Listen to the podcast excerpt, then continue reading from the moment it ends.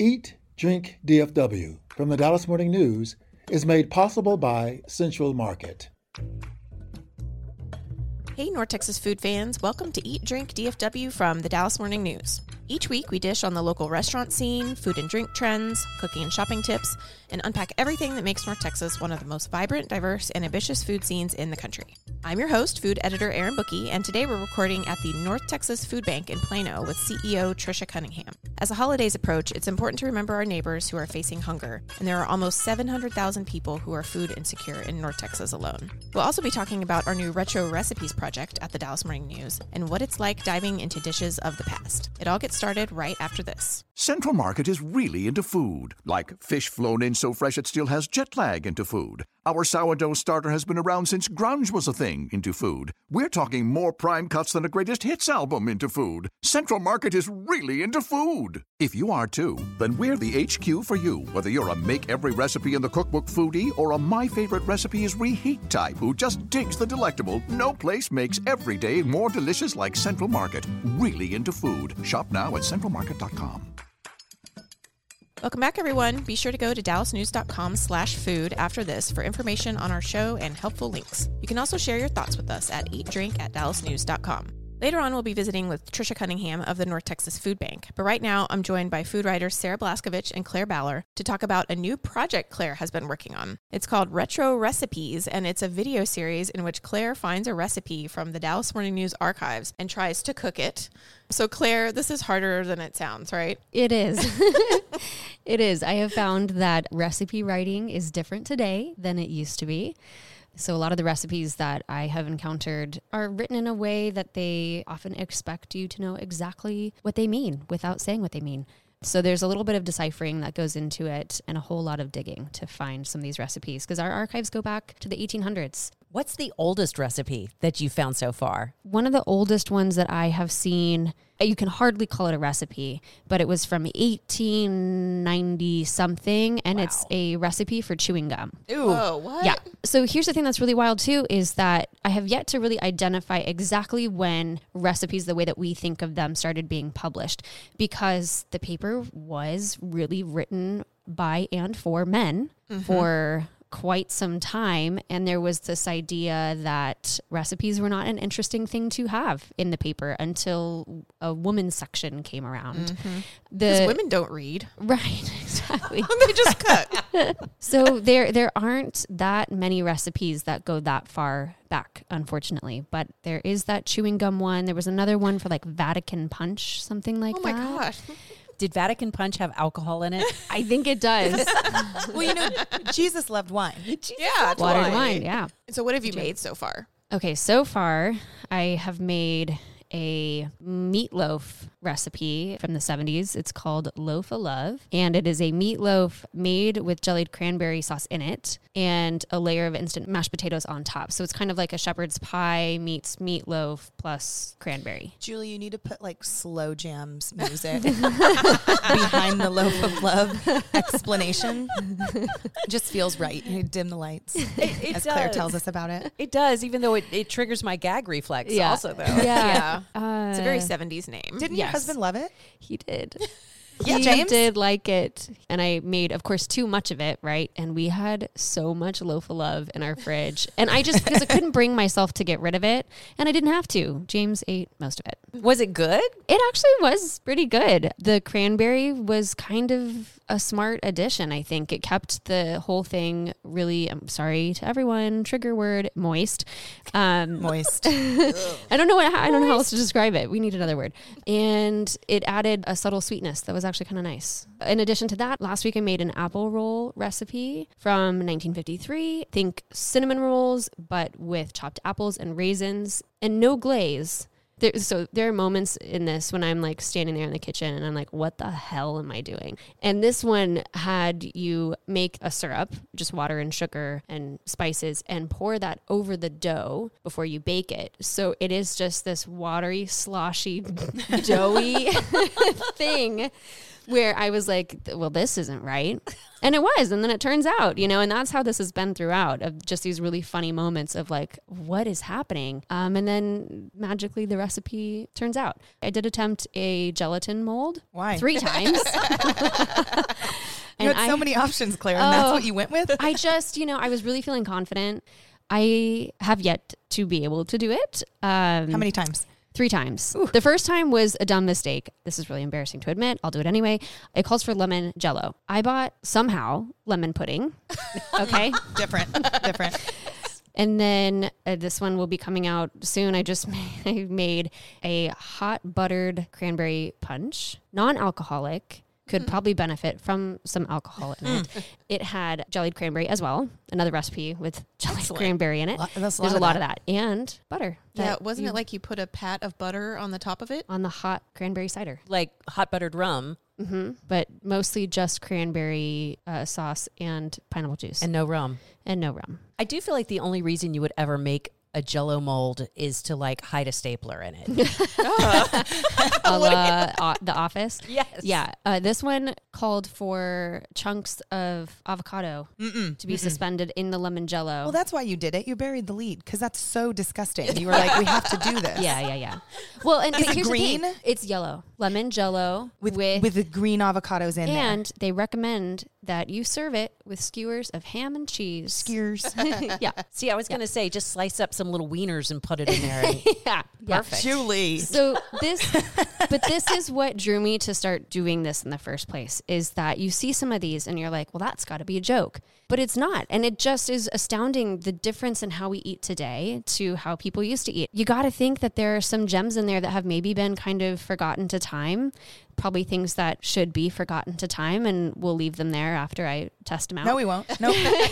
They'll be on TikTok forever. I'm going to drag them back. it's a really fun thing to do to kind of pull recipes from times that my grandparents were in the kitchen cooking for their families. It's just a cool little peek into a different world. And how can people watch those? These will be on the Dallas Morning News TikTok page and then also on the DMN Food Instagram account. For anybody over 30, you can watch the TikTok on Instagram as an Instagram reel. Thank you, Sarah. You're welcome. Just a geriatric millennial over here trying to help people out. it's funny how we kind of get away from certain foods or certain practices, you know, and maybe there's food that is still good. Like I know people are getting grossed out by bologna these days, but I still love a good fried bologna or spam. yeah, I think that there's ways that you can take these things that people used to eat that were common and, and kind of bring them into our century and see if if it still sticks. We just had a spam experience the other day. You did. Uh, spam experience. I like Yes, thanks to Sarah. Experimental so- spam. No one else has decided to bring in weird food in this podcast. It's now become my identity, which we I just kind of rely on you. To I do really that. just thought everyone else would do it too. Well, So you're, you're so good at it. though. sorry, sorry, but I got an embargoed press release that Spam was putting out a new flavor for the holidays. The flavor is figgy pudding, and what you won't hear in this next clip is that we all had to figure out what figgy pudding was and what is and is not in it. And then we decided to take this Spam figgy pudding. We cooked it first so that you could have little browned cubes of spam. We tried those. We also made it into a Dutch baby pancake, which had some cranberry butter and the little browned cubes of figgy pudding spam in it. And that was kind of an inspired recipe. The Dutch baby pancake itself was good. The addition of spam and some other things took it in a bit of a direction. But we'd love for y'all to hear my six year old daughter, Haley, was with us in the test kitchen. And uh, this is what happened when we made spam with her. When you eat it, I want you to tell us what you think, okay? Okay. Um, so we've made spam figgy pudding for reasons we're not really sure. It smelled crazy when we cooked it, and now we want to try it. This one's first. Okay. What does it taste like, mommy? Um, it tastes like cinnamon flavored ham. you want to try it? Holiday ham. We made this together. Let's try it. Just a teeny tiny bite. I'm gonna try one. Okay, Claire. One, two, also? No? Okay. Yeah. It does taste like cinnamon spiced ham. Yeah. It's not bad. It's very holiday. Like if you're in the Thanksgiving, Christmas. I'm getting cloves. Yeah, yeah, yeah, yeah. Yeah. Okay, I will taste one. It has a little bit of a potpourri, a potpourri thing going on. Oh my god. Oh, you don't like it? Do you get the potpourri? Mm-hmm. As soon as you said that, though, I Sorry. put it in my mouth. Sorry. So now It was perfect timing. Oh, I think it tastes like when you put, you know, that pot on your stove just to like scent the house Exactly. of all the things, and then you threw some spam in there. That's what this would taste like. So you don't love it. I kind of appreciate the aftertaste a little better than the initial power. it It's comes very on pretty hard. Yeah, it's It- powerful. It definitely needs to be browned. I can't really fathom eating it not Without with that some crunch. color on it. Yeah. Yeah. Correct. Yeah. Will you please eat one? No. I'll eat one with you. Will you try? No. Okay. I, lo- I love hearing you guys try all the mommy tricks. Like, Yes. I'll try it. We made this together.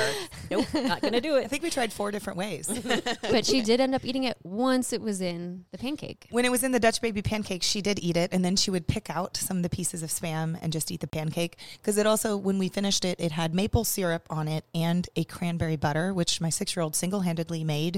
It was part of the recipe, but it was just cranberry jelly from the can mixed with, I want to say, equal part softened butter. Butter, yeah.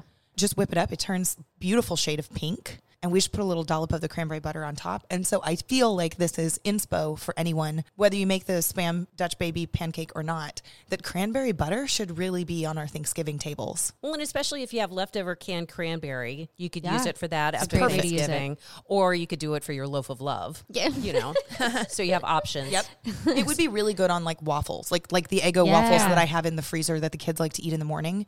We took the cranberry butter home because there was extra cranberry butter. It's in my fridge. Or I can see someone like making their Thanksgiving leftovers sandwich with cranberry there you go. butter. There you go, Claire. Yeah. So back to the figgy pudding spam. What I'm getting from you guys is that it was kind of like a Christmas candle married a congealed meat product. 100% Julie. Hmm. And there are no figs, by the way. There's no figs There are in no figgy figs pudding. involved in figgy pudding. They lean Potpourri hard into Christmas Yeah. candle. I do want to try it now. I like See? spam. It comes in a two pack. The unopened one is on Erin's desk. Oh. So They always end up on my desk. and look, if you don't eat it right away, it will be fine for years. Thanks, guys. Stay with us. Coming up next, we'll be chatting with Trisha Cunningham of the North Texas Food Bank. Central Market is really into food. Like when we say cheese, it's in 12 languages into food. Butchers, bakers, and sushi roll makers into food. We're talking so obsessive about quality you can shop blindfolded into food. Central Market is really into food. If you are too, then let us turn your shopping list into a treasure map. Get inspired, get adventurous, or just get a chef made dinner when you've got more taste buds than time. No place makes every meal more amazing like Central Market. Really into food. Shop now at centralmarket.com. Welcome back, everyone. We're here at the North Texas Food Bank with Trisha Cunningham, President and CEO. We just took a wonderful tour of the Plano facility, and now we're going to talk about the work the food bank does and why this time of year is so important. Hi, Trisha. Welcome to the show. Thank you. It's so great to be here. So, first, please tell us just a brief history of the food bank. This is actually a birthday year for us. It's our 40th anniversary. And uh, the food bank started 40 years ago because we had four hunger fighting women. We had Catherine Walt Hall, we had uh, Liz Minyard, Jo Curtis, Lorraine Griffin Kircher. They saw that there was food going to waste in our community, and they saw people that were hungry. And they said they've heard about this concept called a food bank, and they said, you know, maybe we need that here. They went and they worked together and they put together the proposition for a food bank. In that very first year, they distributed about 400,000 pounds of food. And they had to work through a lot of legislation to be able to get this set up. To put that in context, that 400,000, it wasn't a full year, but it was their 400,000 pounds of food. Today, we distribute that almost every day. How much demand have you seen grow over the years? I know the pandemic was a big issue for you guys and meeting the needs there, but what are the needs like now? If you go back and you look through time with our 40 years, the first 35 years of the food bank, we provided access to 68.5 million meals. For the last five years, we added another 68.5 million. So in five years, we've doubled our distribution, primarily because the needs were so high. And we were proven the fact that if we have access to the resources, that we truly can ensure that no one in our community goes hungry. That's what we wanted. There was still a gap that we were working to try to fill. Five years ago, but we know that with the adequate resources, with the food, with innovation, that we can try to make sure that we can fill those gaps overall. But if you think about what's happening right now, you talked about the pandemic, and yes, we saw a spike in needs during the pandemic like we had never known before from March of this year, where most people think, oh, well, you know, most people were getting back to work and things were going down, we saw the inflation impact hit. Many families that had been relying upon pandemic support and relief, many of those programs have all gone away now. Inflation had gone up. And so you're seeing increases in food, rent, transportation, all those things. So we've seen a 17% increase since March of this year. We're serving at needs even higher than the pandemic right now because of inflation. Individual families don't have the support that they had during the pandemic, and nor does a food bank. But, you know, we need that additional support from government, from our community to make sure that we can continue to ensure that no one goes hungry in our community. Can you walk us through the actual logistics of the North Texas Food Bank? Sure, no problem. We serve 13 counties. So we go all the way up to the Red River. We go to a couple of counties down south of the Dallas County area. We go a little bit east out towards Kaufman, Hunt, Hopkins, Lamar County. And then we go uh, to the west of us is Tarrant Area Food Bank. We shared Denton County together, but the needs are huge overall in those 13 counties. So it's urban, suburban, and rural hunger. And the way that we do that is going to be very different depending upon the community that we're in and how we serve. What we see is that there are about 700,000 individuals right now that are projected to be food insecure in our community. And that actually is based on data that was from when families were still getting access to a lot of the, the stimulus checks. But we have seen that spike recently. Overall, about 250,000 of those are children. Regardless of those numbers, what we've consistently seen here in North Texas, there are 200 Feeding America food banks. We're one of those 200 food banks. Out of those service areas of those Feeding America food banks, we have the fifth highest number of people in our community who struggle with having enough food on their table, and it's the fourth highest for children. And for us, that's unacceptable. And for us to be able to continue to move forward and make sure that we can have a thriving community, we know that we need to solve this. Food insecurity is very complicated, but feeding hungry people is not. If long as we have the resources, I think we proved during the pandemic that we can make sure that we do that. Where do you get your funding? Like we were just taking the yeah. tour, you had a whole area dedicated to food that you purchase and food that is donated, but then you have a whole separate area for the government issued food. Correct. So if you look at how we operate, and I'll just give you a little bit of behind the scenes here. This year we have a $60 million operating budget. 40 million of that is going to come from public support. 20 million of that is deficit spending based upon cash reserves that we have in hand.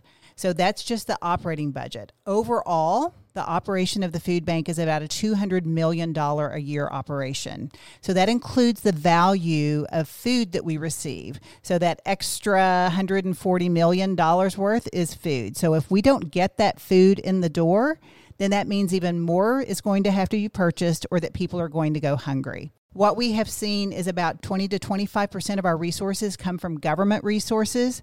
The rest of it comes from our community. So it's either foundations, corporations. About half of our funding comes from individuals. People care about their neighbors and they don't want them to go hungry. When it comes to donations, are you looking for regular folks to give you donations, or is that not the most efficient way for the food bank to operate? If you look at it overall, we have people that love to be able to give us something tangible like a canned good, and we will absolutely take that. We know that seeing that box sometimes inspires individuals to go and buy that extra case of food and put it in there for their neighbors. So we, we do take those donations, but from a logistics standpoint, it is actually better to have funding. Uh, for every dollar dollar that we receive, we've been able to turn that into to three meals. Now costs are going up and they are going up for us as well, but right now we're still trying to make that dollar turn into three meals for us. But what happens whenever someone donates that food, it comes into our warehouse. We have about 30,000 volunteers a year that help us to be able to sort that food. They have to check every can that comes in through a community donation what is the date on that can? Is there a dent in that can? So you know, it's not helpful if somebody just cleans their pantry and gives us all their old dated product because if we wouldn't eat it ourselves, we're not going to give it to our neighbors to eat. We do have to follow very strict safety standards, just like anyone that provides food out. And what about the government issued food? One of the most important things that we have through the legislative session is the surplus agriculture grant. Right now in the state of Texas, we have about $10 million allocated to all the food banks in Texas for surplus agriculture. And we get about 15% of that. That's our share based upon the size of food bank that we are and the number of people that we're serving with that. But when we're going into the next legislative session, one of the key items that we're really going to focus on is we want to double that because we know that produce is so important to a healthy diet that we want to make sure that our fellow Texans have access to this. They know how to use it, and it also helps the farmers. This is an economic stimulus program for farmers as well. This is product that they would normally till under or would be thrown out during the manufacturing process. What this grant does is it pays the farmers to continue to harvest that product and it pays for the cost to be able to get it to food banks. So it's actually a win win. Now, when it comes to giving people produce, they also then need to know what to do with it. Something I think about a lot is that it is faster and cheaper to eat fast food than it is to buy produce from the grocery store and do something with it. What do you do to be sure that the people who are getting this food know how to cook it correctly? So, about 30% of everything that we distributed last year was fresh fruits and vegetables because we know that is so important. It tends to be more expensive at the grocery store. And just like you said, Sarah, sometimes it's cheaper and easier just to go buy and get fast food. But we also know that there is a high correlation between food insecurity, those that don't know if they're going to regularly have meals on their table and health issues. So we it's really important to us. We have nutritionists here on our staff that try to help others understand how they can use this fresh food. So many of our pantries, they will have recipe cards right by where the nutritious food is. Uh, I use the example of an eggplant. Many people don't know what to do with an eggplant except to be able to cut it up and maybe fry it. Well, there's many options for eggplant. We did a demo out in our garden with a little pop-up burner and they cut it up and they made a wonderful eggplant saute and it was just super easy to be able to do and it was delicious and just helping our community understand that there are so many healthy options that are quick and easy. I mean, like I said, they did it out in the garden 15 minutes from the time they started to the time they had a finished dish. We also have a Cooking Matters class that many of our partner agencies refer clients to that class so that they can not only understand how to cook food, but how they can purchase food economically that can really help to feed their family. The holidays for so many people is a time of food excess. What are ways that people can redirect some of of that. Honestly, more of our funding for our annual operations comes in during the holidays because people care about their neighbors. They want to be able to give back. They think about the holidays overall. We have opportunities for people to volunteer here at our distribution center on Tuesday through Saturday. There's morning and afternoon shifts. We have special events that people can help us volunteer with. All of the partners in our 400 partners, they have volunteer needs as well. Here at the food bank, we have about 30,000 volunteers that we need every year in order to be able to help us us offset that cost of operations to be able to pack boxes, pack food for kids, backpacks for kids to have food over the weekend. But during the holidays, many people love to be able to give back and maybe we've seen uh, corporations where they've done a gift to the food bank in honor of their employees, and it's more of an honorarium type gift. We've had people that have sponsored holiday parties, and as their gift to their guest at the holiday party, they say, We're giving a donation in our guests' names, and they get a card when they go to their holiday party that says, A gift was given in your name to the North Texas Food Bank. Funds are actually the easiest and best way, and there's ways on our website at ntfb.org where if you go to donate now, there's many different options of how you can try to take advantage of these kind of gifts during the holidays. Uh, we have holiday cards to purchase, and for every one of those cards, it's a $5 contribution to the North Texas Food Bank that people can buy online and use those for their holiday cards and greetings and know that the person receiving that had 15 meals provided in their honor. So, giving, giving of your time, giving of your financial resources, giving of your voice. We talked about advocacy. That is a great way to help the food bank even during the holidays. We know that there are many newly elected officials coming in there. If you know some of those, please tell them to support food policy and to reach out to the North Texas Food Bank and try to find out what's on on our minds and what do we need from a policy standpoint going into the Texas legislative session. The main thing is to help your neighbors. Every family in our community, the holidays need to be special for them too. They should not have to make a choice between having food on their table, having to pay their rent, having to pay for their medicine. And those are the choices that many are, are making. And the holidays right now provides hope. Food is hope for many of our families in our community and we want to make sure that they have access to the amount of food that they need. What are you hoping to see from a food policy standpoint for the next legislative session? There are several things that we actually work towards. So one is the surplus ag grant. We want to double that. We want to see from a 10 million to 20 million. There are some programs called the Supplemental Nutrition Assistance Program, the SNAP program, which is the former food stamp program. There are some restrictions on that program right now. Let's say for those that uh, have served their time in jail, whenever they get out, they don't have anything. They can't apply for the program until they get out. And so they're basically, they don't have anything when they get out, which sort of lends them to have to figure out what they're going to be able to do to be able to get resources to eat. And so then you get into this vicious cycle. If we can have them be able to apply for the SNAP benefits, which they're eligible for whenever they get out before they can get a job in there, then it sort of gives them a ramp to be able to get back on their feet instead of not having anything whenever they get out. So there's things that we can do that just makes it better for our community. We do have on our website as well an advocacy section. So if anyone is interested in our specific advocacy policies and ways that you might help with that, please sign up for our newsletter at ntfb.org. Just search for advocacy and you'll have a place where you can sign up for our advocacy newsletter to hear about all the great things that are going to be happening during the legislative session. So you mentioned earlier that North Texas is the fifth largest metropolitan area in the country for food insecurity. Correct. Why do you think that is? Historically, Texas has always had higher food insecurity. The reason for that can just be there's there's a lot of differentiation between those that have resources and those that don't, and we make it very difficult, honestly, for many of those that don't to try to get beyond their situation of hunger. We've talked about food insecurity being very complicated one of the things that we've done is we have a new strategic plan in place called Nourish North Texas.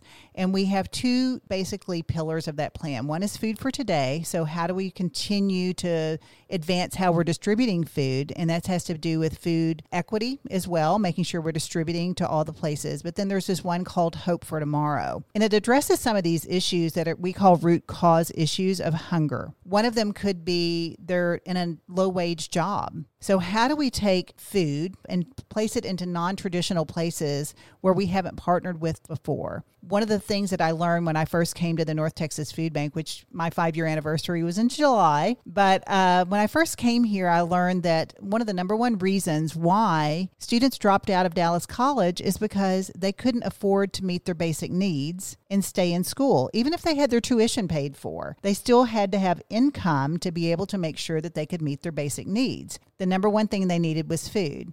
So, Dr. May, at the time, we were doing a mobile pantry distribution down at Dallas College, and he said, How can I get this at all of my campuses? And so we worked with them and their college to make sure that we had the mobile distributions, but then we made sure they had on site pantries and also work with their social services team that do a lot of their uh, applications for students who are maybe low income to help them to identify students who might be eligible for other government programs that our social services team could help them with. But having that food makes the difference between someone being able to go and complete a degree where they can have a livable wage and not. And so we make it hard for people to be able to thrive. Workforce development programs is another example. People would have to take like a dedicated six to eight weeks to complete a particular trade type program during that time, if they're not able to work and they have a family at home, that again is a reason why they would drop out, is because they didn't have enough resources to be able to stay in that workforce development program that is going to be better for them in the long run, but they just can't make ends meet. So they drop out. So we're bringing food alongside workforce development programs. Healthcare and health is another one. We don't have any major announcements here yet, but just know we are working with a major hospital institution to put a pantry on site at a hospital. Think about people that don't have the access to the healthy food they need whenever they go home that's not going to help their condition long term. So, how do we make sure that we have access to food for those that are being dismissed from the hospital so that doctors and social service services team members can identify where there may be a food gap, help refer them to either this particular location or to a local food pantry in their community so that they can continue to monitor their health. Parkland Hospital recently did a study and they showed that access to nutritious food does help reduce repeat emergency room visits. Okay, so I see you guys are doing 50 mobile distribution events throughout the holidays. Are you guys going to have traditional Thanksgiving foods like turkeys? How are you going to do that? This year there is actually a turkey shortage, but we place our turkey order in March. Oh wow. Because wow. because we have to make sure that we have access to the to the birds that we need for the holidays because we know everyone loves traditional Thanksgiving and that includes those families that we serve as well but they're more expensive this year. Mm-hmm. Uh, as you know, when you go to the grocery store, the cost of birds have gone up because of avian flu. I mean, some of the different flus that are happening out there, they weren't able to produce as many. Uh, we did a distribution at UNT Dallas and we gave away turkeys last Saturday and we had about 250. Most of the turkeys go through our partner agency network to be able to serve those clients locally in the community, but we try to make sure that families have what they need for a traditional Thanksgiving with their families as well. And how many turkeys did you order? We ordered a whole lot. We ordered about $300,000 worth of turkeys. Wow. Yeah, so if you just think though that 300,000 didn't buy as many for us this year, so right. we were lucky to have Albertsons Tom Thumb come to the rescue and they provided us with some gift cards.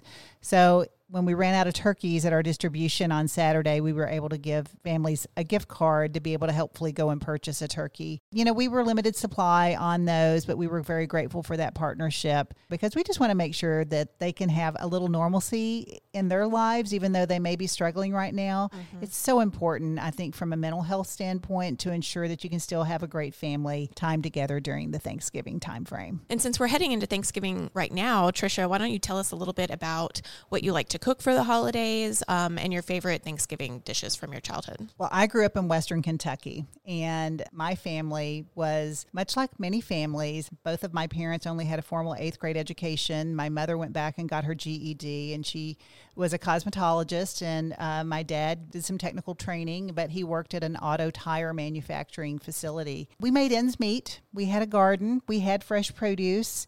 They made sure that me and my brother had access to education. They knew that that was going to make the difference for us, and they sacrificed everything that they could to do that. But Thanksgiving was probably one of our favorite holidays as a family. And it was very traditional. But I can remember a couple of things in particular. We had the turkey and dressing and sweet potato casserole and all the things there. But I remember whenever they came out with the fried turkeys, my dad wanted to experiment with that. He he was a fisherman and he loved to fry fish. So he thought, well, you know, if I can do the fried fish, I can do the fried turkey as well. And I can remember the very first time that he tried to fry one, he actually didn't dry it off well oh. enough. And if you have too much water on the outside of a turkey and you dip that down in the hot oil, that is going to splatter everywhere. So, you know, it's a little bit of trial by error. So that's probably a not so funny memory, but sort of in a way. But anyone out there going to fry a turkey, make sure you dry it off first. And then my mom's dressing, I cannot find anyone that can make dressing like my mom. Uh, she lives here now and she's in a senior living community. You know, she made the best dressing ever. And then whenever my husband came into the picture when we were dating, I got to go and visit some of his family. You know, every family has their own traditions. Right. And I can remember trying hairy sweet potatoes. You ever heard of those? no. So they're basically a big marshmallow and you wrap the sweet potato mixture around it and you roll it in coconut. Whoa and then you put it in a pan and then you bake it and it sort of has these like toasted coconut but they called them hairy sweet potatoes because it looked like that. But uh, they're actually delicious. It's almost like an inside out sweet potato casserole. But Sounds then like a state fair food i think. absolutely right? But i mean who knew? Because that marshmallow gets all gooey in the inside. Now with my family there's one item that they just will like revolt if we don't have it and it's something that i tried and i've sort of made my own recipe with because i had tried this food but it's pineapple casserole.